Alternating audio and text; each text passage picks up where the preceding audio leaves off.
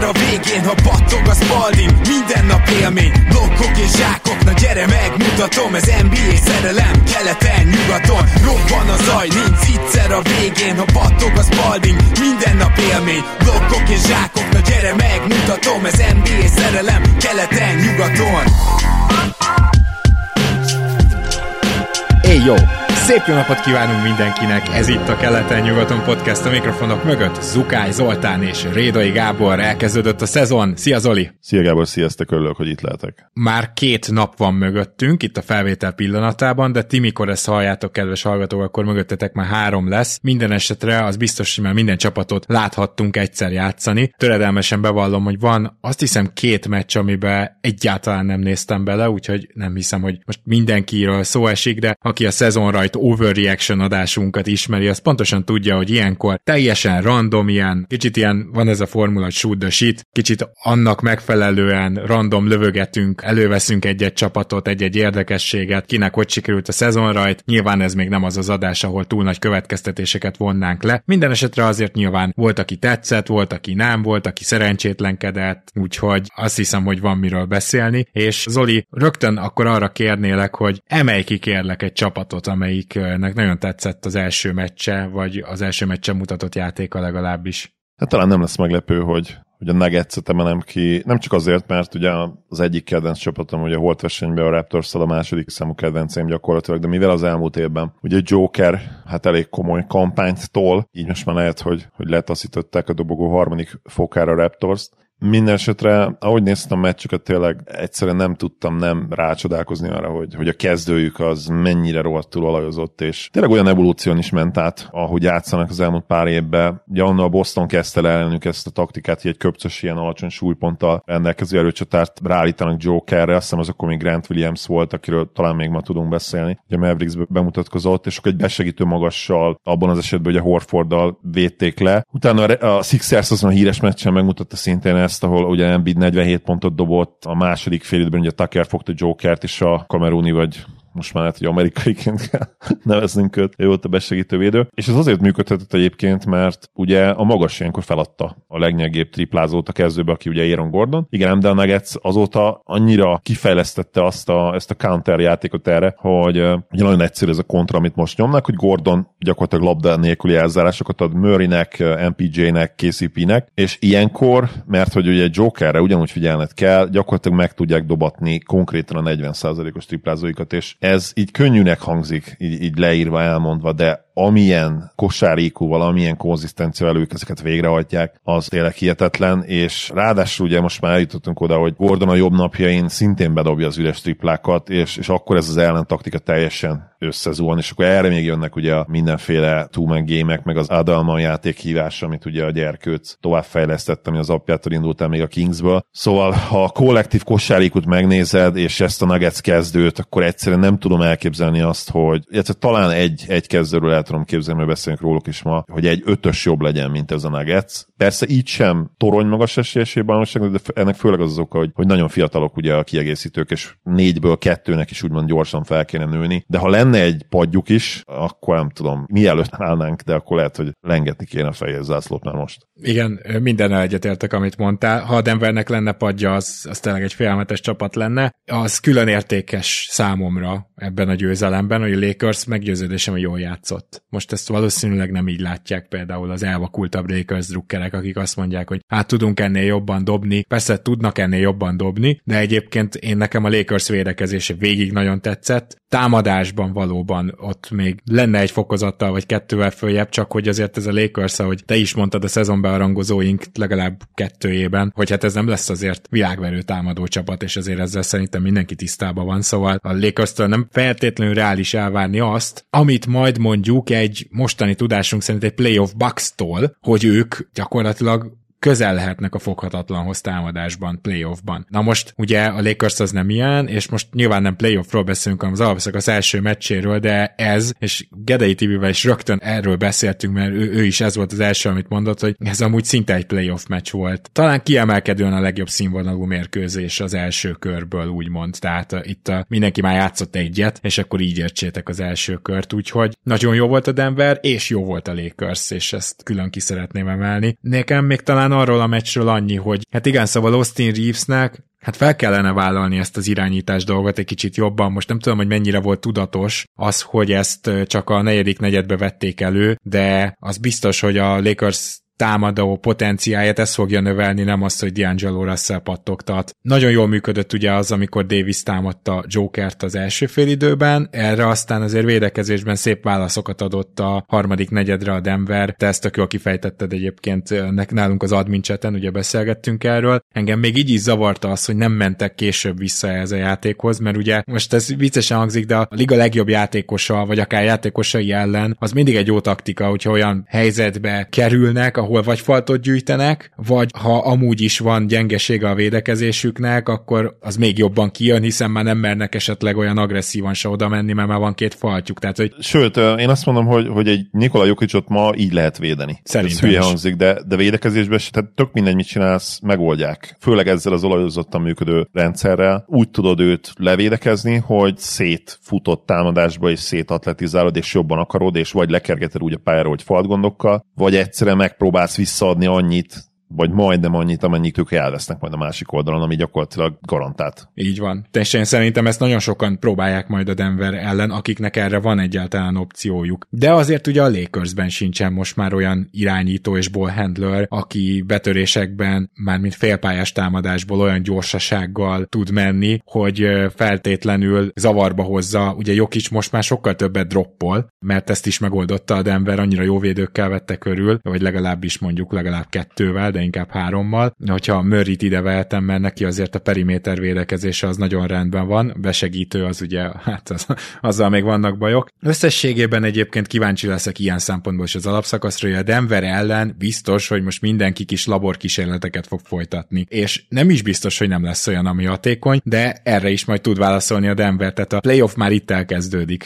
Igazából erre még ennyit akartam mondani. Meg LeBron James, mint transition irányító, mint egy a féle Antetokumpo még mindig baromi jó. Most keveset játszott, és ez állítólag ugye terv is, de azért ezt meg jó volt látni, hogy talán már félpályán nem az a játékos, félpályás támadásban, aki volt, de azért amikor tudott futni a Lakers James-szel, az még mindig félelmetesen néz ki. Mondok egy másik csapatot, ami kifejezetten tetszett, de a másik irányból kezelítem meg, majd egyből elmondom azt, ami nem tetszett, szóval ugye amikor mondtuk, hogy a Washington védekezése rossz lesz, és amikor mondtuk, én biztos, de lehet te is említett, hogy az Indiana top tízben, akár top ötben lehet támadásban, akkor pontosan erre gondoltunk, nem? Tudod, így nézed az eredményeket, száznyolc száznégy, száztizennégy száztizenhárom, százhárom százkettő, kilencvenhét kilencvennégy, Indiana Washington száznegyvenhárom százhúsz.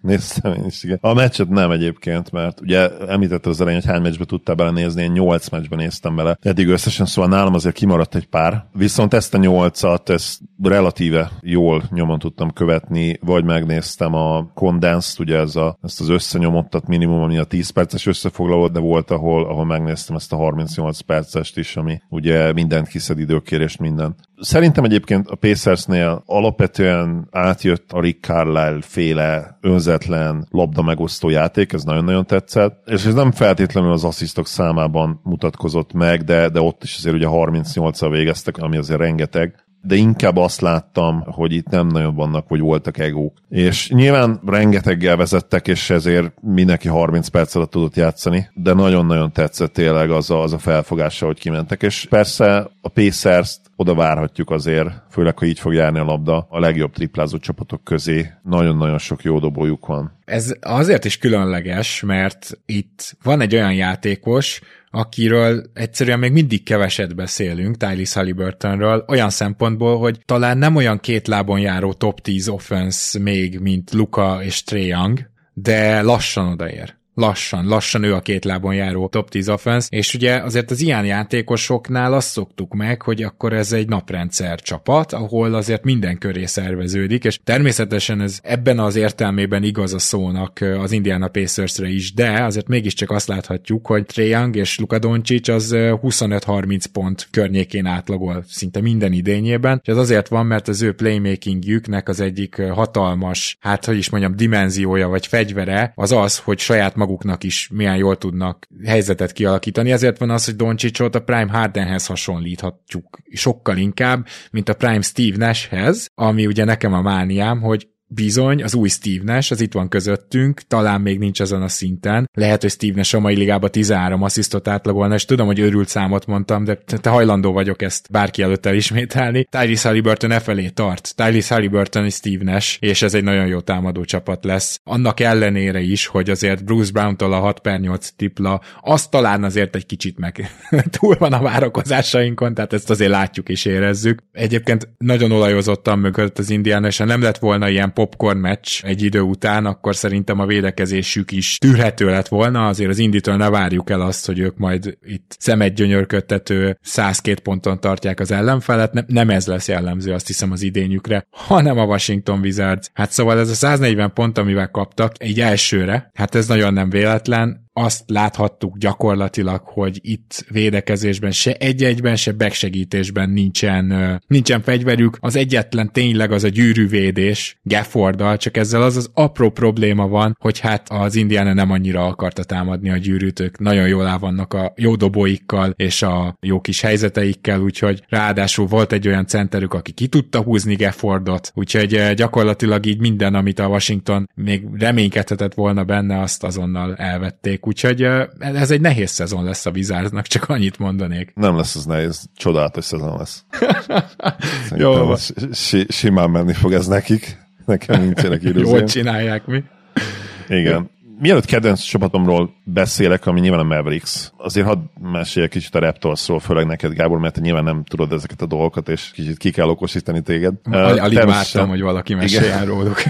Igen. Megnéztem a ti meccseteket is természetesen, mint ahogy ugye a bronzérmesemmel meg kell tenni. Még mielőtt láttam volna az öltözői hangulatról készült videót a meccs után, megmondom, hogy nekem nagyon-nagyon tetszett, amit és ahogy csináltatok, és nem is feltétlenül azért, mert ez egy extra jó csapat lehet, vagy lesz. Védekezésben az lesz egyébként, és ugye ennek már most, vagy az lehet, és ennek már most láttuk a bizonyítékait, de szerintem Darko akkora löketet hozott nektek, és van egy tök világos rendszere, ugye. Ő többek között ugye azt hirdeti, hogy saroktriplát soha. Tehát, hogyha valaki elront egy védekezést, és lesz belőle egy üres sarok tripla, akkor ő agyvérzés fog kapni minden alkalommal a kispadon, és eddig abszolút betartotta úgymond a szavát, meg a csapat is neki, mert, mert egyetlen egy sarok triplát kaptatok. Várj, most csak De... el kell mondanunk, hogy az egy Anthony Edwards hátradőlő sarok tripla volt emberről. Így van, így van, és ez az új védekező rendszer összességében nekem nagyon-nagyon tetszik, ugye, többek között az azt csinált, és majd nyilván te kibontod még jobban, de Scottit, ha hihetünk a preseasonnek, meg az első meccsnek, ugye felszabadította gyakorlatilag, és ilyen free safety szerepben lehet, ami nyilvánvalóan az ő képességével, hihetetlen wingspanjével, és magas koserikujával ez nagyon-nagyon jó lehet, és ideális, ugye öt blokkja volt. Támadásban meg ami tetszett, hogy egyrészt jobban járt a labda, ugye nem volt valaki, és most nem akarok neveket mondani, aki kipumpálta volna belőle a szuflát. A másik pedig az, hogy Darko azt is tolja, hogy fast break, fast break, fast break, és tényleg ebben a csapatban nektek olyan rohadt nagy szükségetek lesz a transition pontokra, szóval ez is szerintem szuper. Nyilván egy meccs, de, de tényleg kicsit olyan érzés van az embernek, hogy mintha lekerültek volna a békjók. Én nagyon szeretem Nurse-t, és szerintem ő a, pont a Philadelphiának egy jó típusú edző lehet, de lehet, hogy ti jobban jártok majd most, és lehet, hogy ez a dolog tényleg kicsit megfáradt. Én azért azt nagyon-nagyon remélem persze, hogy, hogy Dicket idővel előveszik majd. Ez már meg ez a, ez a jó, hogy Dickkel szinte az összes mondat valahogy nagyon jó lesz, és ez se volt semmi, azt kell, hogy mondjam. Mert lehet, hogy majd valahogy előveszik a Dicket valóban. Lényeg a lényeg, teljesen egyetértek megint csak az elhangzottakkal, ami itt extra volt az az, hogy mind a két csapat marha jól védekezett. Most rögtön az a gondolat szaladt a fejembe a meccs után, hogy lehet, hogy két top ötös védekező csapatot láttam, de nyilván ez egy meccs volt, tehát ez nagy túlzás, de kezdem azt érezni, hogy mindkettőben ott van a, a potenciál erre, tehát a Raptorsnak a futás az olyan szinten volt a fegyver, hogy ezzel nyerte meg egyértelműen a meccset, mert félpályán alig tudtunk valamit csinálni a Minnesota védekezése ellen, de cserébe ez fordítva is így volt. Azt hozzáteszem, hogy annyi szerencséje volt a Raptorsnak, hogy azért Karl Anthony Towns triplázása az ennél átlagosan jobb lesz, tehát azt egy kicsit túlságosan feladtuk, úgy érzem. Részletkérdés, egy tipikus védekező meccsen nyert itt a, a Raptors, és én, én ugye nagyon szeretem ezt az aspektusát a játéknak, én nagyon élveztem is ezt a meccset, de beszéljünk akkor, ha Minnesotával kapcsolatban bármi észrevételed van, azon kívül, hogy Kyle Anderson volt a legjobb játékosuk, ami nagyon durva, legalábbis szerintem az ő hatása érezhető legjobban. Beszéljünk egy kicsit akkor a meg nem említett Fred VanVleetről és a Houston Rocketsról, nem tudom, mennyit láttál abban a meccsből. Meg kellett néznem az összefoglalót, mert ez azért tényleg extra, hogy nyolcvan valahány pontot dobjon ugye a modern en bé á-ben egy csapat. De azt mondom, hogy heteket kell várnunk, általában egy ilyen eredményre azért biztos van minden héten egy-egy ilyen, nem csekkoltam, megmondom össze a tavalyi szezonból, de, de hát sokkal ritkábban történik meg természetesen, mint régen. Amitől féltünk, vagy amikor beszéltünk ugye a Rocketsról, nyilván az egyik az volt, hogy a floor spacing, a dobás, és egyébként az a durva, hogy annyira nem is voltak ebben rosszak, tehát nem tripláztak rosszul tegnap. Ami... Sőt, bocsak, hogy azt jegyezzük meg, hogy ez a harmadik negyed közepén még egy szoros meccs volt. Innen hihetetlen, hogy valami hetven pont környékén jártak, szóval, hogy érted, hogy hogy lett nyolcvanhat a vége. Igen, a negyedik negyedben tizenhetet sikerült összehozni. Szinte egyáltalán nem tudtak a gyűrű, gyűrűhöz odajutni, ugye a tizenhat büntetőkísérlet, az a liga utolsó lenne akármelyik csapat. Nagyon-nagyon rosszul fejezték be ugye a kétpontos kísérleteket is, tehát a festéken belül gyakorlatilag teljesen lezárta előttük a területet a Magic, és nem blokkoltak sok dobást, öt blokkolt dobásuk volt, de nagyon jól el tudták venni azokat a könnyű közeli lehetőségeket, amik a Rockets játékában egyébként fontosak. Sengün tudott gyakorlatilag egyedül érdemben bármit csinálni a festékben, és se Jalen Green, se Jabari Smith junior gyakorlatilag nem tudta semmilyen szinten a lenyomatát rátenni a támadó játékra, vagy ha rátették a lenyomatukat, akkor az, az a seg lenyomatuk volt.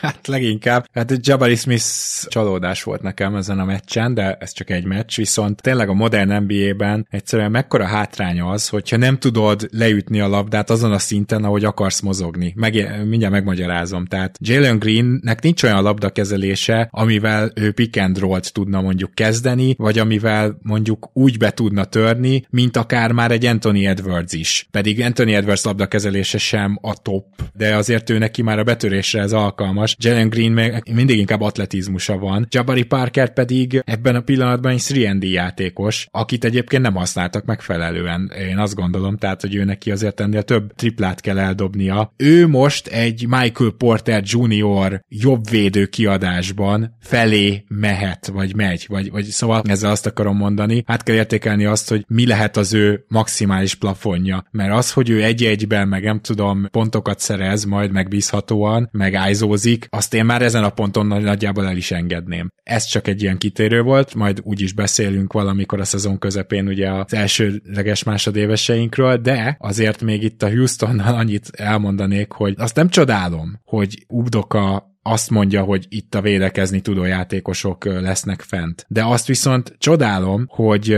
hogy is fogalmazzak csak, hogy ezt úgy menedzselte le ezt a meccset, minthogyha ez a csapat egyáltalán nem lenne tele fiatalokkal, tehát itt Amen Thompsonnak nem volt jó meccse, valljuk be. Amen Thompsont ennek ellenére én már most szarrá játszhatnám, és Cam Whitmore-t nem venném ki a rotációból, tehát azért ez egy átmeneti év, ez jó lenne a Houstonnál, valaki elmondaná Udokának szerintem. A orlandói oldalról nagyszerűen játszottak, mindenki, aki beállt hozzá, tehát Jonathan Isaac beállt, és egy olyan blokkot osztott ki, azt majd nézzétek meg, kedves nézőhallgatók. És azt még nem csodálom ott se, hogy Suggs és Fultz kezd, mert hogy ők jó védők. És egyébként néha rossz nézni azt, ahogy Suggs eldobál minden szart, és közben meg Bankirónak kevesebb labda jut, szóval azért itt még nem érzem azt, hogy a szinergia tökéletes lenne a csapaton belül, de ennek ellenére az Orlandó védekezése érvényesült szembe a Houston védekezésével, ahol szintén megpróbálták ugye a hát veteránokat védekezésben, tudja hol a helye veteránokat használni, és hát nem jött össze. Szóval ez egy érdekes ilyen aspektusa szerintem ennek a meccsnek, mert ez a két csapat nagyjából ugyanott tart ugye elviekben. Szóval is felírtam magamnak, hogy, hogy Amen tényleg nem kezdett túl jól, finoman szóval sem. Engem azt se lepne meg, hogyha ez lenne majd tényleg en bé á pályafutása, vagy legalábbis az újoncéve egyik legrosszabb meccse, hanem, mert tényleg rosszul nézett ki a pálya mindkét oldalán. Tesója, Ozár, yep. Ozár, ő viszont nagyon-nagyon jól nézett ki védekezésben, és tényleg egy beast védekező meccsen indított az első pár perc után már ugye három blokkja volt, öttel fejezte be végül ő is, ami azt hiszem, hogy újonc rekord a Pistonsnál. Az abszolút újonc rekordot amúgy azt hiszem Sean Bradley tartja nyolc blokkal, ugye a legelső en bé á meccsen nyolcat kiosztotta a hét láb hat mormon. Cunninghamet írtam még fel, hogy ott is megnéztem a condensed-et, hogy nagyon jól kezdett, az volt egy kicsit csalódás, hogy nem tudott büntetőt kiharcolni huszonhét dobás kísérlettel, az eléggé nehéz küldetésnek tűnik, de ő megoldotta. Viszont tavaly ugye per harminchatra már volt négy kiharcolt büntetője, úgyhogy remélem, hogy idén öt-hat körül tud majd átlagolni, mert neki azért az amellett persze is a legfontosabb az, hogy egészséges maradjon, de ez kell majd a, majd a szintlépéshez. Összességében a Pistons nem hiszem, hogy panaszkodhat az első meccsen, nyilván mindig rohadt bosszantó egy ponttal kikapni, de a Heat ellen idegenbe ez egy teljesen okés vereség volt. Igen, és érdekes, hogy és vélek tőle kicsit, hogy ugyanazok a meccsekkel tették fel a figyelmünket, mert na ebben én is alaposan belenéztem. De ez tök érdekes, hogy két Cunninghamet nem tudtuk teljesen valakihez hasonlítani. Tudod, hogy most nekem mi volt az ilyen beugró hasonlóság? Amikor Demar DeRozánnak vannak olyan meccsei, tudod, amikor hét-nyolc asszisztot átlagol, amikor pick and rollból dobálja a kis középtávoliait. Na arra a Demar DeRozánra emlékeztetett engem két Cunningham, de nagyon. És össze középtávol izgatott majdnem harminc pontot egyébként, mármint hogy a harminc pontjából szerintem legalább tizennyolcat így szerzett. Tehát na, kifejezetten Demar DeRozánra hasonlít, és ez még szerintem így nem hangzott el. Valószínűleg nem. Mondjuk reméljük, hogy elmegy már másik irányba innen. De már irányból, mert nyilván tök jó, hogyha a játék a sokszínű, és én nagyon szeretem nézni a midrange dobásokat, még ha meg is értem, ugye, hogy miért ment el tőle az en bé á, de én, én Lukánál is nagyon szeretem nézni, hogy így a midrange-öket, ezeket a lepördülőseket megoldja. Az összes kedvenc játékosomnál szeretem azt, ahogy, ahogy a midrange-ből operálnak.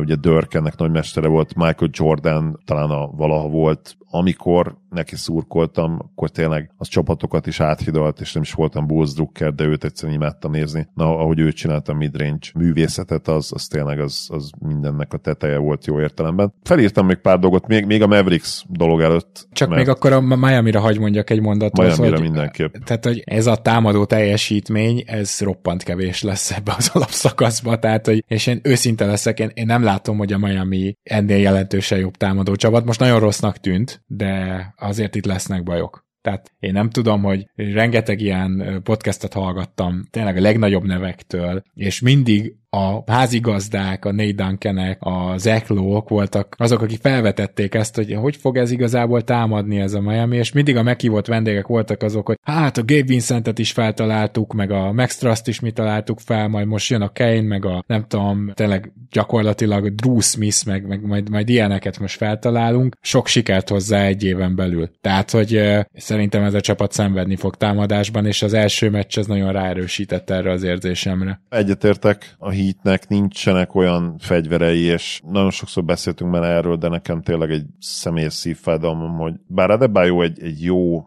szóval nem egy jó támadójátékos, de egy, egy de ezt lehet mondani, hogy jó támadójátékos, de... Figyelj, az ő passzolásával együtt lehet mondani, hogy ő egy jó igen, igen, mert ő egyébként egy nagyon hatékony tizennyolc-tizenkilenc-húsz pontot fog idén is átlagolni. Csak valahogy az ember azt sajnálja, hogy mint hogyha, és lehet, hogy itt tévedek, de mint hogyha ő saját magának behúzna egy plafont ezzel kapcsolatban, és nem akar ennél több és jobb lenni. Nem hiszem el, baszki, hogy ő nem tudna megtanulni triplázni, sőt, én szinte biztos vagyok benne, hogy ő már most tud triplázni. És egyszerűen nem értem meg azt, hogy miért nem hajtja, űzi Spoelstra ezt, és tehát az a csáv, aki rendszeresen ilyen nyolcvan százalékkal büntetőzik, én egyszerűen nem tudom elhinni, hogy, hogy Bam Adebayonak, és ahogy kinéz midrange-ből időnként, tényleg neki, én mindig Anthony Davis jut nekem eszembe Bam Adebayoról, és Davis abszolút kifejlesztette a tripláját, és persze időnként rossz az a tripla, de hogy Bam Tehát Bamnél addig se jutottunk el, hogy meccsenként egy kísérlet közelébe jusson. Tehát még addig se jutottunk el Bammel, hogy megnézzünk egy szezont, ahol nulla egész nyolc kísérlet van, ami ugye azt jelenti, hogy mondjuk csak tényleg minden meccsen, vagy nem is minden meccsen átlagosan, de azt a teljesen üreset, amikor kijön és ad egy zárást, és ott marad, azt ráemeli. És ugye egyszerűen, főleg olyankor, amikor tényleg rohadtul kellenének ennek a Heatnek új dimenziók, nem értem, hogy mi a francért nem fejlesztették még tovább azt a Bam Adebayót, aki tavaly nyolcvan százalék felett büntet.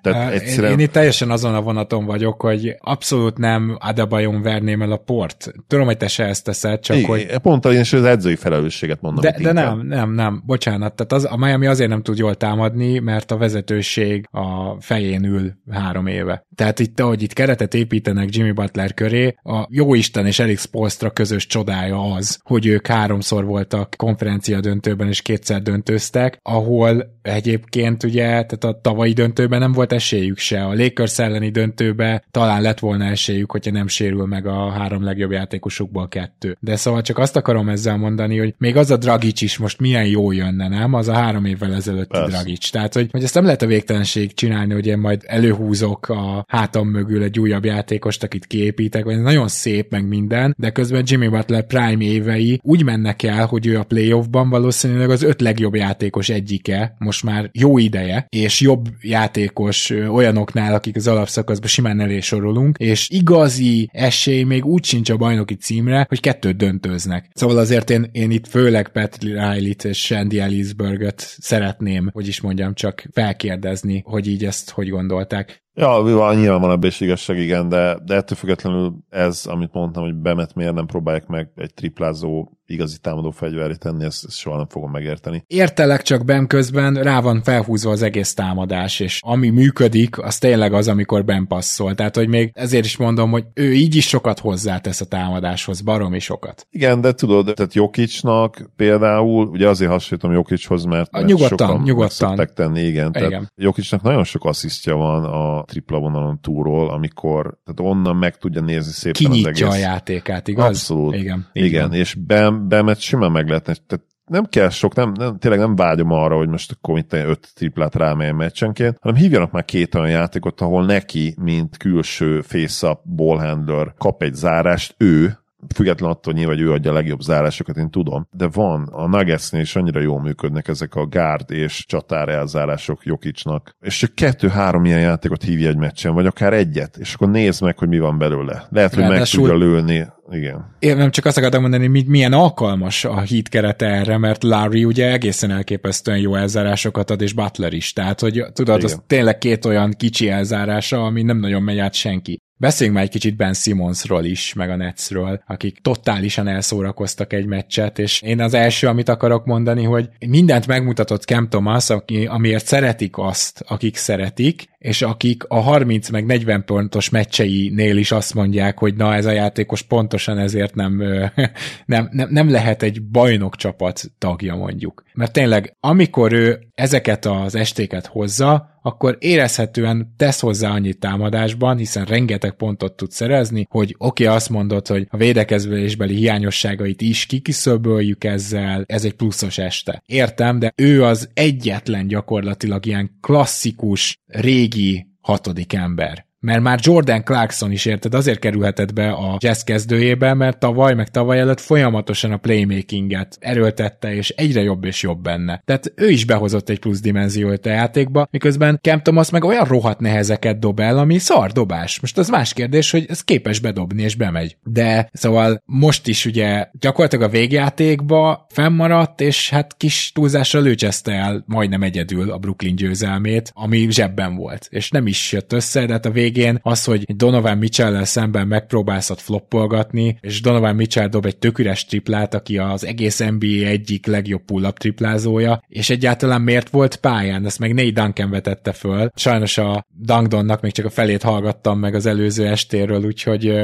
onnan se tudtam minden meccshez plusz infót gyűjteni, de ha Ben Simmons a csapatodban van, és egy védekező possessionre nem küldött fel, és behagyott Cam Thomast, azt te tudod értelmezni azt az egyzői döntést, mert szerintem ez egy nagyon jogos kérdés, hogy egyáltalán mit keresett Ben Cam Thomas a pályán? Nem nagyon, és azt tudom értelmezni, ugye, hogy von lenyilatkozta meccs után, hogy azt szeretné, hogy, hogy legyen egy ilyen duda, vagy nem is tudom, egy ilyen csöngő, amit ő meg tud nyomni, és akkor egyből tud időt kérni, mert ugye időt szeretett volna kérni a végén, és eredetileg ugye Mikálnak volt felrajzolva az a játék, Mikal Bridgesnek, viszont akkor hát ha, hogyha lenne egy ilyen csöngő, akkor azt is meg, akkor is meg tudnák nyomni amikor a kollégái esetleg, amikor f***ot csinál, és, és akkor például az ilyen valóban teljesen érthetetlen döntéseket, akkor azt lehet, hogy meg lehetne előzni, vagy nyilván nagy edző fenoménoknál is sokszor felmerül az a kérdés, hogy miért, miért vesznek le valakit, miért hagynak fent valakit.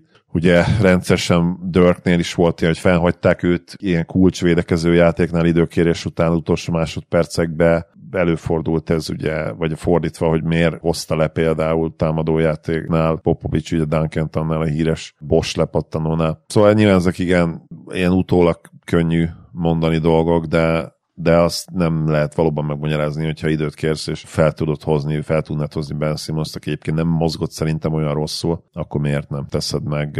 Ettől függetlenül ez a másfél perce vége előtt, vagy sőt egy perc tizenhat, tizenöt-tizenhat volt talán hátra, és hattal ment a Nets, ezt innen úgy elbukni, hogy hosszabbítás se lett, ez nagyon-nagyon gáz. Igen, és pedig ugye a Netsnek szerintem most kedvezett ez a hiperszmallból a Clevelandben, tehát hogy azért itt gyakorlatilag négy gárddal álltak fel, és egy centerrel, és az a center igen. is egy icipicit alulméretezett, ugye Mobley, és én úgy éreztem, hogy emiatt egészen jól tudták uralni például a palánk közelét, Nick Claxton tök hatékony volt védekezésben, amúgy is jó védőik vannak, Mitchellnek meg egy szuper meccse volt, szóval arra is különfejében van. Strass, Strass volt nagyon extra, ó, igen, ó igen, ó igen, Strass nagyon megbízható, nagyon jó volt, és arra külön felhívnám figyelmet Mitchell-el kapcsolatban, amit tavaly is megtettem, hogy ez az ember védekezésben hihetetlen nagyot lépett előre, és Bickerstaff, ha egy dologhoz ért, akkor az tényleg az, hogy akiben van védekező potenciál, azt őt kihozza, és Mitchellnek most is nagyon tetszett a védekezése ezen a meccsen. Most ezt úgy külön dicséret, hogy támadásban is szerintem szuper mérkőzést hozott le. Minden esetre a Cleveland alig várja Jarrett ellent, ezt azért gyorsan tegyük hozzá, nagyon, aztán beszéljünk igen. a Mavericksről.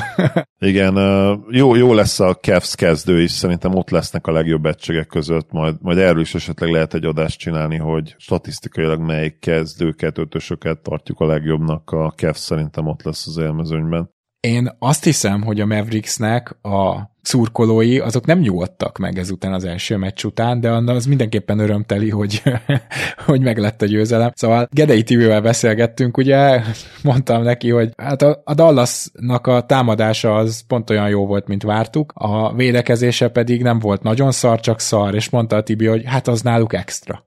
És ezen, ezen gondolkoztam el ezen a mondaton. Igen, a tavalyi év alapján így van, és itt nyilván a kérdés mindig az, hogy, hogy mi az új realitás, és mi, mi az új valóság, és erre ezt nehéz megemészteni en bé á szurkolóként, hogy, hogy amit egy-két évig látsz, az a realitás, vagy lehet az a realitás, amit az az előtti egy, egy-két évben láttál, és hát ezt nagyon nehéz megfejteni, és nyilván az ember ilyenkor reménykedik abban, hogy, hogy a húsz-huszonegyes lehet realitás, és nem felt, és a huszonegy-huszonkettes év is lehet realitás, és nem feltétlenül huszonkettő-huszonhármas. Beszéltem, lehet, hogy huszonegyben-huszonkettőben már nem volt jó a védekezésünk, és tizenkilenc-húszban és húsz-huszonegyben volt nagyon jó, de két évig nagyon jó volt, és azt hiszem az tizenkilenc-húsz-húsz-huszonegy volt, ugye hetedikek és nyolcadikok voltunk védekezésben, egy szerintem védekezésben nem jobb rosterrel. Igen ám, de ugye mindig beszélünk arról, hogy egyszerűen, és ez lehet, hogy mindig így volt, de, de a mai modern en bé á-ben biztos, hogy így van, hogy a védekezés és a támadás az nagyon-nagyon összefügg. És tényleg menetrendszeren látjuk azt, hogyha egy csapat az egyik évről a másikra sokkal jobb védőcsapattá válik, akkor általában lényegesen rosszabb támadó csapat lesznek, és fordítva is. Ugye gyakorlatilag, hogy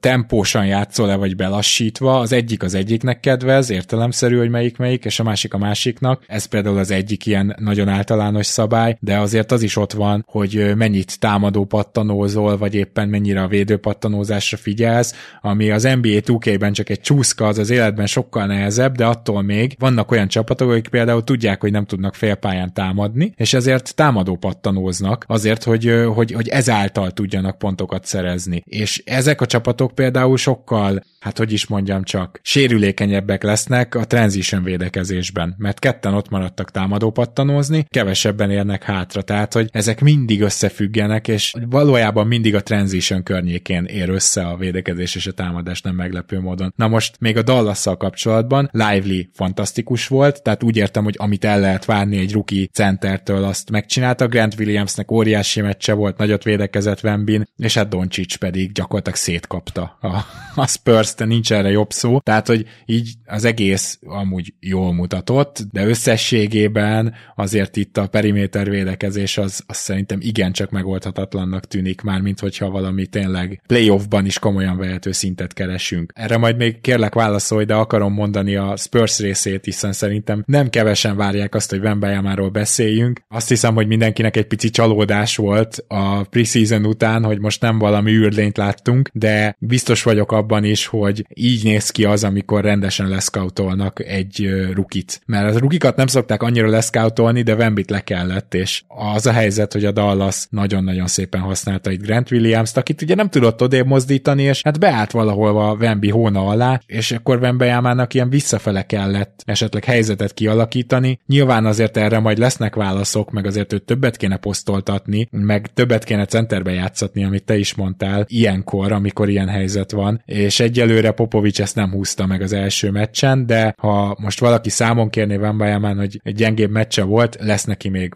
űrlény meccse. Bőven, bőven. Minden esetre a Spurs egyébként támadásban sokkal jobban nézett ki, mint vártuk, csak hát ugye, mint említettük, nem az év védő csapata ellen játszottak. Én is akkor kezdek a Wembyvel, mert utána visszatérek még a Mavericksre, talán kicsit bővebben, ami nekem megbocsátható. Nekem Wemby egyébként összességében tetszett, én láttam az Alient időnként itt-ott, tehát az, hogy valakinek ilyen dobó mozdulata van kétszázhúsz centivel, azt szerintem illegálissá kéne tenni már most. Nagyon hülye faltokat ütött be, meg tényleg volt egy olyan elzárása, amit szerintem még Draymond is kirögött volna, hogy ezt hogy próbálta meg, meg mit gondoltott. Ezeket meg ügyesebben kell, de amúgy, amúgy félelmetes prospekt, és ezt láttuk most is, tehát ahogy mozog ezzel a magassággal, és amit néztem, hogy mennyire hajlékony, ugye most elkezdett keringeni egy videó a napokban, ahol mindkét irányban lenyomja a spárgát, és ennek felbuzdulására kicsit googliztam is még ma reggel. Ma reggel láttam ezt a videót, találtam egy ilyen kilencvenhetes tanulmányt, ami, ami szerint a, és az érdekes volt számomra, hogy a leghajlékonyabb és a legkevésbé hajlékony sportolók vannak állítólag leginkább kitéve a sérülés esélyének, viszont ez egy focistákra épülő tanulmány, a legtöbb ilyen sporttanulmányról azt kell tudni, hogy általában focistákra épül, mert ez a világ legnépszerűbb sportja. Mindenesetre abban nagyon reménykedem, hogy még hogyha Wemby tényleg extra hajlékony is, ami, ami valószínűleg így van, mert mindkét irányba a spárgát letenni szerintem, hát talán maximum a harminc százaléka tudná az en bé á játékosoknak ezt megcsinálni, de hogy uh, talán ezt a tanulmányt ott meg tudja majd cáfolni, hogy ugye fociban nagyon sok az ütközés a lábra, meg ugye a rugás a lábra, és az logikusnak tűnhet talán, nyilván majd, majd orvos hallgatóink uh, megmondják, hogy mekkora baromságot mondok, hogy uh, ha, ha éri egy impact a lábat, akkor egy nagyon laza izület, nagyon laza izomzat, az, az valószínűleg nagyobb veszélynek van kitéve, viszont a vertikális mozgás, ami ugye a kosárlabdában, hogy nagyon sokat ugrasz, ott szerintem ilyen józan paraszt észre jó az, hogyha nagyon laza vagy. Az impactet az ugye tudja egy picit jobban tompítani, hogyha lazábbak az izületei, jobban eloszlik ugye az erőhatás. Na, a Mavericksre visszatérve, Kidd szerintem alap, illetve még a Spursre előtte kicsit, ugye, de itt összefüggésben lesz azzal, amit Kidd csinált. Ugye teljes előszezonban Lively kezdett, és gyakorlatilag bemondta, hogy hát Lively kezdeni fog, és erre az első meccsen szerintem gyereket kiveszi a kezdőből. Senki nem értette a Mavericks szurkolók közül, hogy mi a francia kell túl gondolkodnia ezt Kiddnek, és hát itt is utólag okos az ember, de mint kiderült, tényleg túl gondolkodta. Ugye a Derrick Jones Maxi duót kezdette, valószínűleg a Spurs Jumbo line-upja miatt egyébként. Úgy volt vele, hogy Maxi egy mozgékony small ball center, ő kihúzza majd azt a magast, aki éppen benn van, a képpen rajta van. Derrick Jones meg egy wing, jó besegítő védő, majd milyen jó lesz Kyrie és, és Luka mellé. Hát a probléma ugye alapvetően az volt, hogy egy Maxira és egy Derrick Jonesra senki nem fog countert húzni, mert hogyha te vagy Pop, akkor kb. Letoljod őket, és örülsz annak, hogy a festék támadhatóbb lesz, és nem, nem fogod azt mondani, hogy ú, ú, kivették a, az újonc izé kezdőt, itt valamit nekem is húznom kell. Igen. Szóval ez eleve Kidd, nem tudom mit gondolt ezzel, de hát ő Kidd, ugye ő Jason Kidd, és az a vicc, hogy ne, ezzel a húzással nem tette sokkal gyorsabb a kezdőt, ha egyáltalán, meg hát nyilván Derrick Jones ugye egy totál non-shooter, és hogyha nagyon őszintek akarunk lenni, és felteszem a kérdést, szerinted van lényegi különbség a között, hogy mondjuk per harmincatra rádobsz kettő kísérletet, ilyen huszonnyolc-harminc százalékkal, ahogy Derrick Jones, vagy egyáltalán nem dobod rá a triplát, mint Lively, mert szerintem a védekező csapat szemszögéből nem sok. Tehát mind a kettőt úgy kezeli, mint hogyha egy triplázna egyáltalán. Tehát pont, ez pont ugyanaz, mint ugye Tybelnek a számai. Tehát, hogy igen. Most volt, aki mondta, ó, hát most harminchárom százalékkal dobott, ja, két kísérletből, senki le se szarja. Igen. És Lively. Lively volt ugye a, a Luka nyilván tett a dolgát, tehát ezért, ettől már nem esünk hasra. Viszont volt egy nagyon vicces, nekem tetsző jelenet, hogy ő nyugtatta meg egy időkérésnél Grantet, aki üvöltözött a bírókkal, és majdnem kapott egy technikait, Luka nyugtatta meg, hogy ne, ne, ne reklamálj. Az vicces, vicces volt, és hát de hál' Istennek a, a Spurs csarnokának a teteje egyben maradt, nem szakadt rá Lukára. Igen, ez, ez, ez nagyjából olyan, mint amikor mondjuk Ron Artest viszi el a bal hétól a csapattársát, igen. Vagy nem tudom, milyen szuperlatívuszokban lehetne ezt megfogalmazni. Igen, igen. És hogy uh, Lively, ugye, aki nagyon-nagyon Lively meglepetés volt, két kulcs dolog jutott eszembe, amit így amiről egy mentális jegyzetet tettem reggel, meg utána egy Word dokumentumban is, hogy a mentális jegyzeteim eltűnnek a pitlibe, hogyha nem jegyzetelem le tényleg őket, hogy uh, mi Mavs szurkolók mennyire szerencsések vagyunk annak, és szerencsések lehetünk, beszélni még egy darabig feltételes módban, hogy ez a srác hozzánk került, mert tényleg Tyson óta kerestünk egy ilyen típusú játékost, és tényleg nagyon korán még egy profi meccset játszott a srác, de, de minden eddig ilyen arra utal, beleértve az előszezon. És azt is, hogy amikor ő nem, nem hoz statokat, nem kell neki tíz tíz átlagon, nyilván közelébe se lesz ennek az átlagnak, de a jelenléte és az a játékstílus, és az a típusú játékos, amilyen ő, az tényleg tíz éve nem volt a Mavericksben. És a másik, ami eszembe jutott, hogy Lively mennyire szerencsés, mert könnyen lehet, hogy a liga kettő legjobb ilyen festék manipulátorával játszott együtt, mert ugye bár Kyrie irányítókészséget szerintem te egy picit alul értékeled, szerintem nagyon jó irányító, konkrétan irányító is Kyrie, de amiben valószínűleg teljesen egyetértesz, az az, hogy talán ők ketten, ha nem is az első és a második legjobb ember ligában, de mondjuk top ötben van mind a kettő abban, hogy az utolsó pillanatig el tudják húzni a betörést, és gyakorlatilag a magasnak ugye az marad a döntése, hogy vagy megkockáztatja az end one-t Lukán vagy Kyrie-n, és az utolsó pillanatban vagy megpróbálja ugye challenge-elni a dobást, vagy, vagy konkrétan oda b***, ugye, hogy, hogy ne legyen kosár, vagy feladja a legutolsó pillanatig kivárva azt, hogy egy alley-oop menjen, ami ugye, hogyha összeadjuk a kísérleteket, szerintem kb. egy egész hat pé pé pé-nél lehet az átlaga, amikor egy tényleg atletikus center ugye megkapja az alley-oopot, körülbelül abból ilyen akciónként egy egész hat pont jön, tehát az egyik legjobb játék lehet az egész ligában. És Lively újon cé vében az első meccstől kezdve ezzel a két csávóval játszott együtt, akik ebben a legjobbak, hogy hogyan tudják manipulálni a védőket három méteren belül is, és az utolsó pillanatban úgymond magukra hívni a védekező centert, és ott valami döntést tényleg kell hozni a játékosnak, és az nem nagyon lehet általában már jó döntés. A másik, ami még eszembe jutott, hogy Lively abból a szempontból is szerencsés, hogy ebben a Mavericksben, ami nekik, ami nekünk kell, az tényleg nem, hogy konkrétan ez, amit ő csinál, hanem ilyen precíziós mérleggel, gramra pontosan kiszámoltan ez, amit ő tud csinálni. Tehát ha van csapat a ligában, amikben tökéletes fit egy Derek Lively, az a Mavericks jelen pillanatban. Hozzáteszem ez, hogy ő ennyire jó fit, és ennyire kell nekünk, az nyilván azt is fog jelenteni, hogy nekik, neki lesznek rohadtul problémás, se ezt így mondtam még.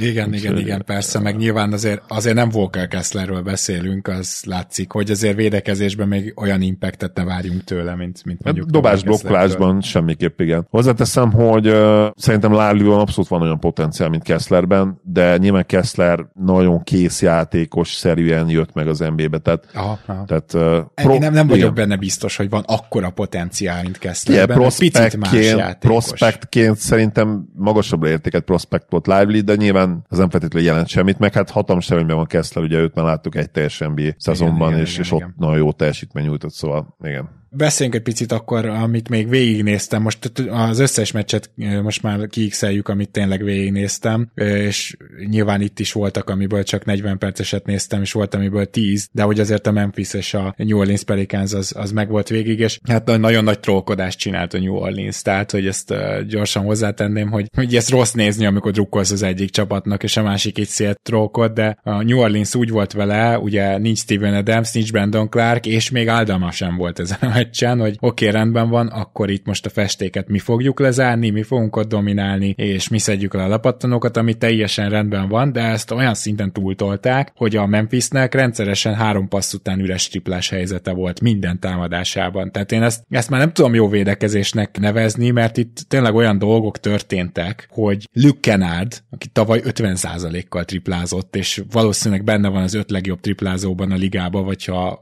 mondjuk mennyiséget is hozzáveszünk, tízbe biztos, kihagyott négy olyan üres triplát, hogy facsemetét ültethetett volna előtte, mielőtt rádobja, és el, még eltehette volna akkurátusan az ásót, és visszamegy, és úgy dobja be, és ezek kimaradtak. Na most nyilván a Memphisben vannak nem jó triplázók is, és őket megdobatni, azt összességében értem, de ez teljesen túl volt tolva, és bejött. Tehát most utólag azt mondhatjuk, hogy jól védekezett a New Orleans, holott én szerintem nem védekezett jól a New Orleans, ennek ellenére megnyerték ezt a meccset, mert a Memphis az óceánba se tudott betalálni, viszont mind a két csapatnak azért voltak olyan dolgok, ami biztató. Hát a Memphisnek ezt az egész problémát nem tudom, nagyon meg kell oldania. Nyilván a New Orleans ilyen szempontból egy meglehetősen rossz matchup volt Zionnal meg Valanciunasszal, tehát ők azért le tudták uralni tényleg a festéket. Ettől függetlenül idegesítő az, amikor ilyen tiszta helyzetekből ennyire nem megy be semmi. Jaren Jackson junior is gurított egy nulla per ötöt kintről, a Memphis védekezésével viszont nagyon elégedett voltam, és a New Orleansnak pedig a festék védésével természetesen az elmondottak alapján következik, hát az csillagos ötös volt, de nem túl meglepő módon. Szóval ez egy ilyen nagyon fura meccs volt számomra, ahol tudod úgy éreztem, hogy az egyik csapat igazából megtrólkodta a másikat, és bejött. A másik, hát ilyen levonandó tanulság számomra az, hogy Derrick Rose azért már elirányítani egy csapatot, hát azt már nehezen tud. Tehát amikor ő bejött, akkor dölt el ez a meccs gyakorlatilag a második negyedben. Derrick Rose pályára kerül, kiosztott egy gyönyörű asszisztot, lett belőle egy tripla, mindenki örül, ugye róla tudni kell, hogy nem csak azért örülnek neki a szurkolók, mert hogy hát Ja Morantet Rose-hoz hasonlítsák, és akkor most itt van az eredeti, úgymond pótolni egy kicsit beugrott, hanem ő ugye Memphis-i egyetemen lett először sztár. És ezt Memphisben nem felejtik el, mert nagyon szeretik a Memphis-i egyetemi kosárlabdát. Na mindegy, szóval azt akarom mondani, hogy a következő öt támadásban totálisan reménytelenül nézett ki a Grizzlies, az alatt körülbelül öt triplát vert be a New Orleans, és azt az hátrányt gyakorlatilag egyszer se tudta érdemben ledolgozni a meccs hátralévő részében a Grizzlies. Úgyhogy ez egy érdekes meccs volt, ahol szerintem mind a két csapatnak a gyengeségei és erősségei is megmutatkoztak. Nem tudom, ezt láttad-e egyáltalán, vagy bármit hozzátennél? Nem láttam a meccset, viszont azt néztem, hogy, és itt akarom kérdezni tőled, mert ugye te láttad, hogy itt Tillman seniort megdobatta konkrétan a Pelicans? Tehát ő miért vállalt rá öt triplát? Azért. Ő, ugye ő eddig eléggé non-shooter volt. Igen, igen, igen, tehát hogy ez rendben van. Mondjuk, hogy ebbe a stratégiába az is benne volt, hogy Tillmant is megdobatják. Aha.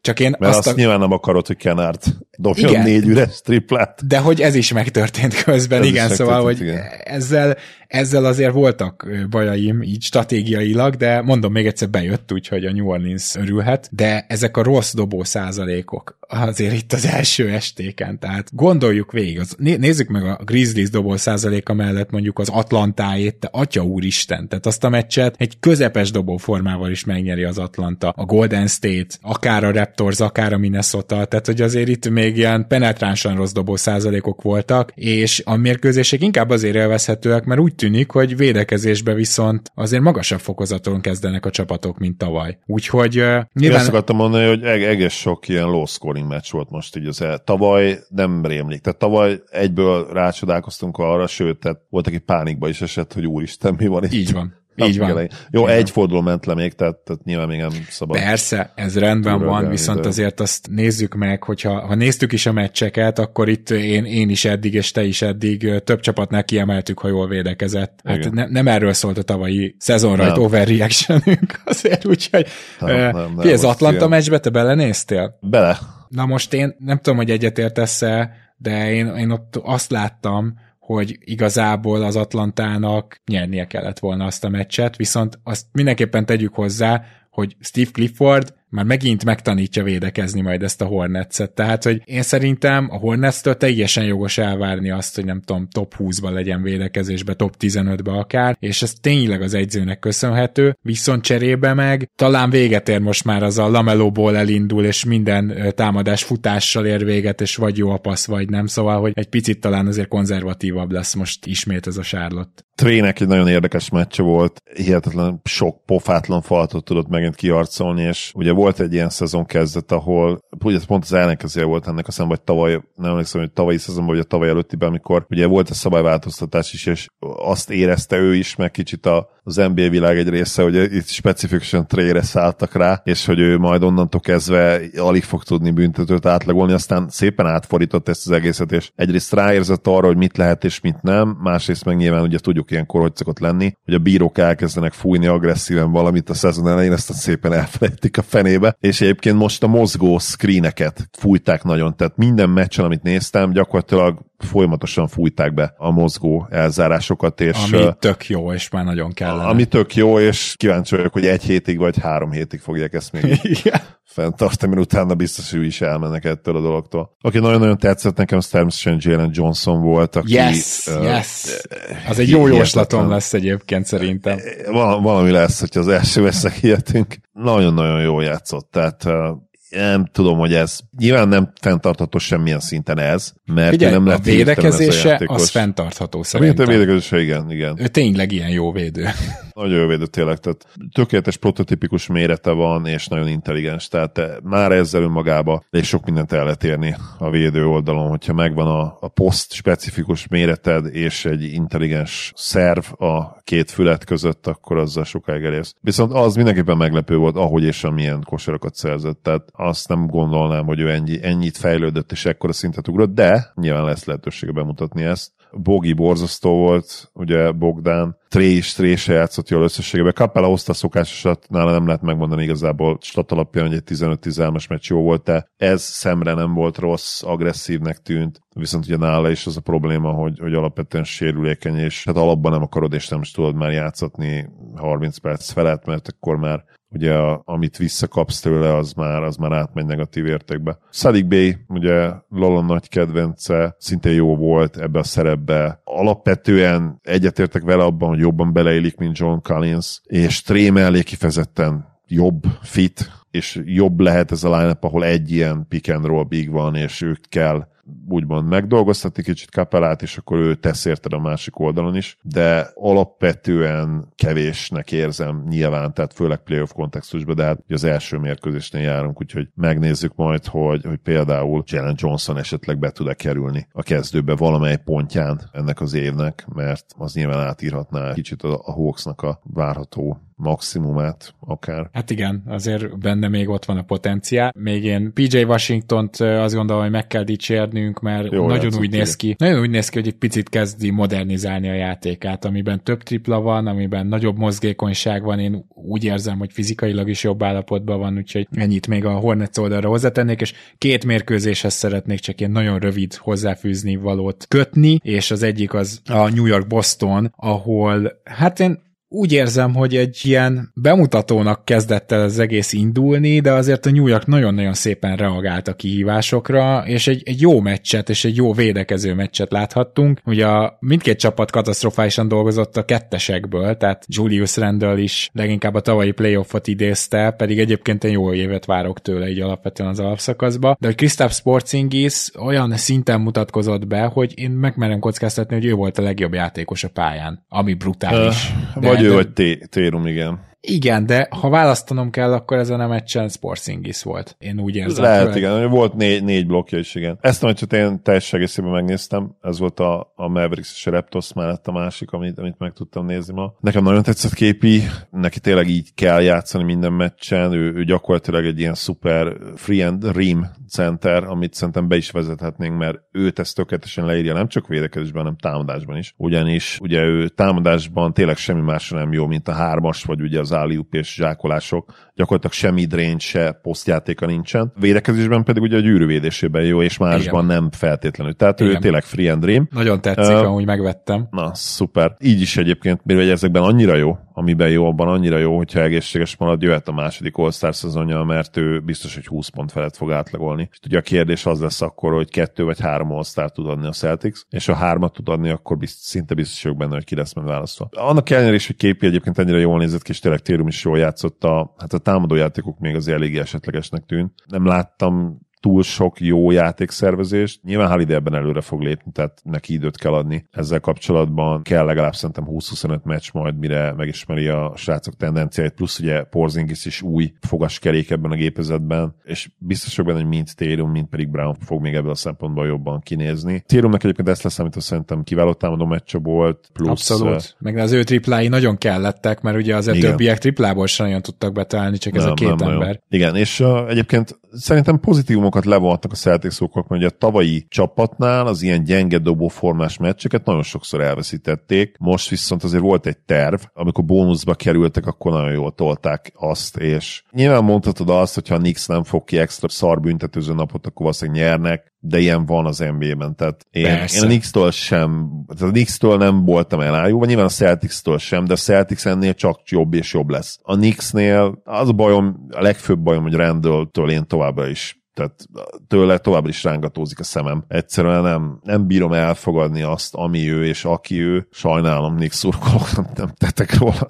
Én, én rendőrrel már nagyban kezdek kibékülni, mert azt látom, hogy a modern en bé á-ben az ilyen típusú játékosoknak is egyre inkább meg lesz a helye, csak ehhez a többet triplázó és még többet passzoló rendőrre van szükségesen, hogy mind a kettőben jó, tehát nem, nem extra, triplába különösen nem extra, de elég jó.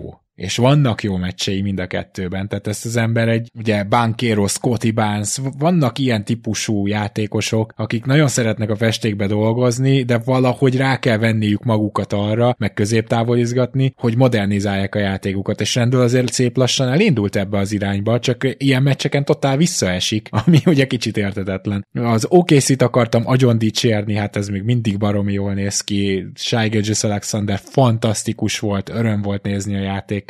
Talán a legjobb teljesítmény, amit láttam Luka után, és hát tényleg, tehát az a helyzet, hogy ledózerolták a Chicagót, amelyik nem játszott rosszul, és majdnem a negyedik negyedig, tehát három negyeden keresztül ez egy szoros meccs volt. Ugyanúgy, mint a Houston is sokáig tartotta magát, a Chicago még tovább, és az utolsó negyed, meg a harmadik negyed vége annyira megmagyarázhatatlan volt, hogy utána rögtön egy players only meetinget toltak a Bullsnál, ami nagyon durva szerintem az első meccs után, nem is hallottam még ilyet. Igen, az elég durva. Meg érted, nem az volt, hogy végig ledózerolták őket, hanem hát jött egy másfél nagyon szar negyed. Igen, és lehet, hogy ezért is hívták össze, mert tehát, hogy amikor van tényleg egy ennyire extrém módon szar negyed, akkor azon nagyon nehéz megbékélni a játékosok szemszögéből. Shai egészen extra, és tényleg az az ember érzése, hogy ő most már így top hat, vagy lehet, hogy top öt, és akkor külön a, a legelső öt az egy International öt, most már teljesen egytől egyig, hogyha ki tudták szorítani Steph-et és Curryt. És Tatumot. Bár és mondjuk tétumot. Most játékos sorrendet mondasz, és nem em vé pé lista, akkor persze, mondok, akkor ez nem kérdés. Inkább, igen. igen, igen, inkább játékos sorrendet. Ugye em vé pé lista az nagyon korán van még. Holmgren nekem nagyon tetszett, összefoglalót néztem meg, ő nem csinál abszolút hülyeségeket a pályán, és azonnal, ahogy arra számítottunk, egyrészt, hogy a kezdő lesz, másrészt pedig ő játszani fog ilyen huszonöt perceket legalább, és instant erősítés még ebben nagyon jó o ká cébe is. Az o ká cé lehet, hogy szintet ugrik olyan szinten, hogy most már ötven plusz innentől minden évben, hanem hatvan plusz, mint a Memphisnél volt. Tehát őszintén azt se lepne meg, hogyha ezzel a fiatal kerettel úgy, hogy napról napra gyakorlatilag a legjobb játékosaik jobbak lehetnek szintek is túlzásra, mint az előző nap. Holmgren, Jalen Williams, Shai, Giddy, Giddy.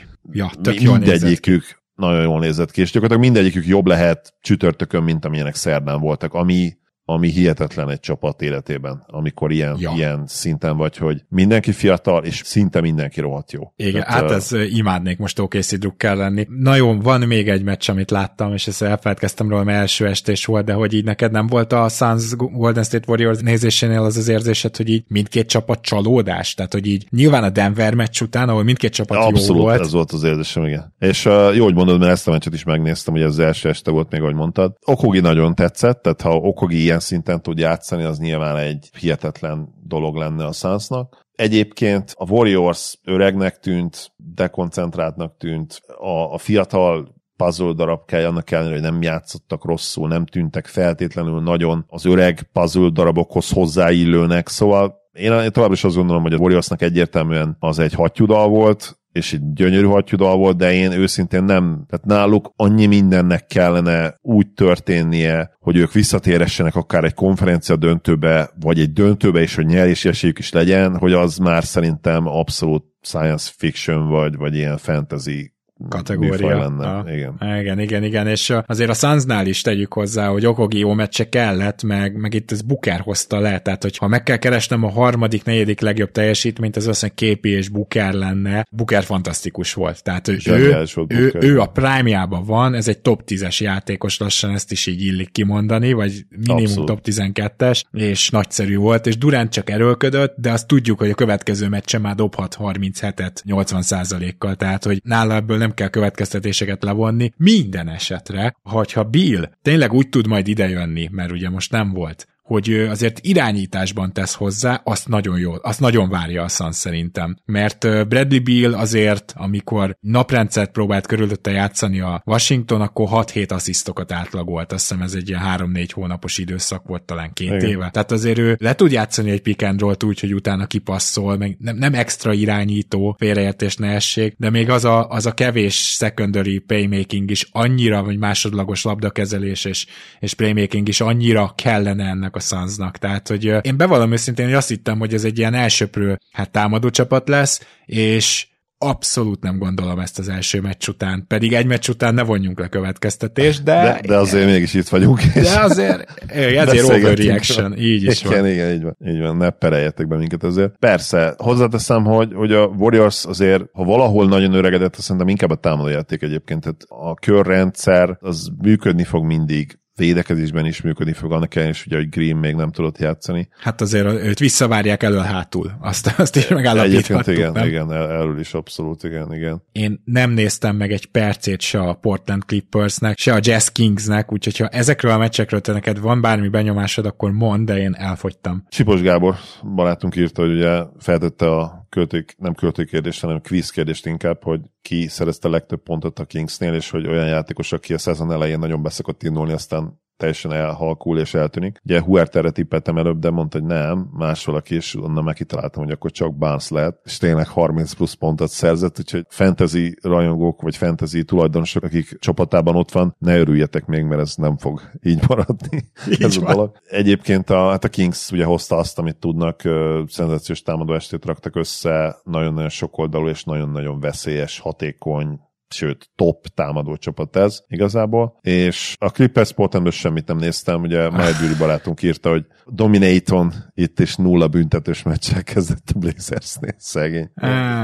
Kipécézzük, de basszus tényleg egy, ha nem is David Robinson atletikussággal, meg oké, okay, nem pont David Robinson testtel, de mondjuk ilyen annak a, mit tudom, hetven százalék azért megvan menni, tehát nagyon jól néz ki a csávó, nagyon jól mozog, nagyon jó kezei vannak, lekap akármilyen labdát, akárhonnan összeszed bármit, nagyon jó jumperje van is, basszus, és teljesen érthetetlen, hogy, hogy miért van meg benne ez a, ez a hogy mondják, ez a gyávaszívű oroszlán effektus van nála. Meglátjuk azt, hogy ebből bármilyen kiút lesz nála, de végére értünk a Season Right Overreaction-nek, kedves néző hallgatók, remélem ti is élveztétek, és nyugodtan osszátok meg, hogy milyen apró megfigyeléseitek voltak az első meccsekről, természetesen ezekből még azt szemenő hosszú távú következtetést még annyira se kell levonni, mint amennyire mi most megtettük ebbe az adásba, de hát valahol ezt is nagyon szeretjük. Várhatóan jövő héten jön a következő adás, úgyhogy addig is készüljetek a szokásos szezon kezdetre, nyilván majd egy ilyen két-három hetet kell várni, például a tartható és tarthatatlan trendre és társaira, de addig is azért mi érdekes témákkal jövünk, ahogy azt viszont megszokhattátok, és remélem a sok éve minket hallgatók már kívülről fújják ezeknek az adásoknak a tematikáját. Zoli, köszönöm szépen, hogy ma is itt voltál. Örülök, hogy itt lettem. Szia Gábor, sziasztok! Kedves hallgatók, tartsatok tehát velünk, jövünk a jövő héten, addig is minden jót kívánunk nektek. Sziasztok!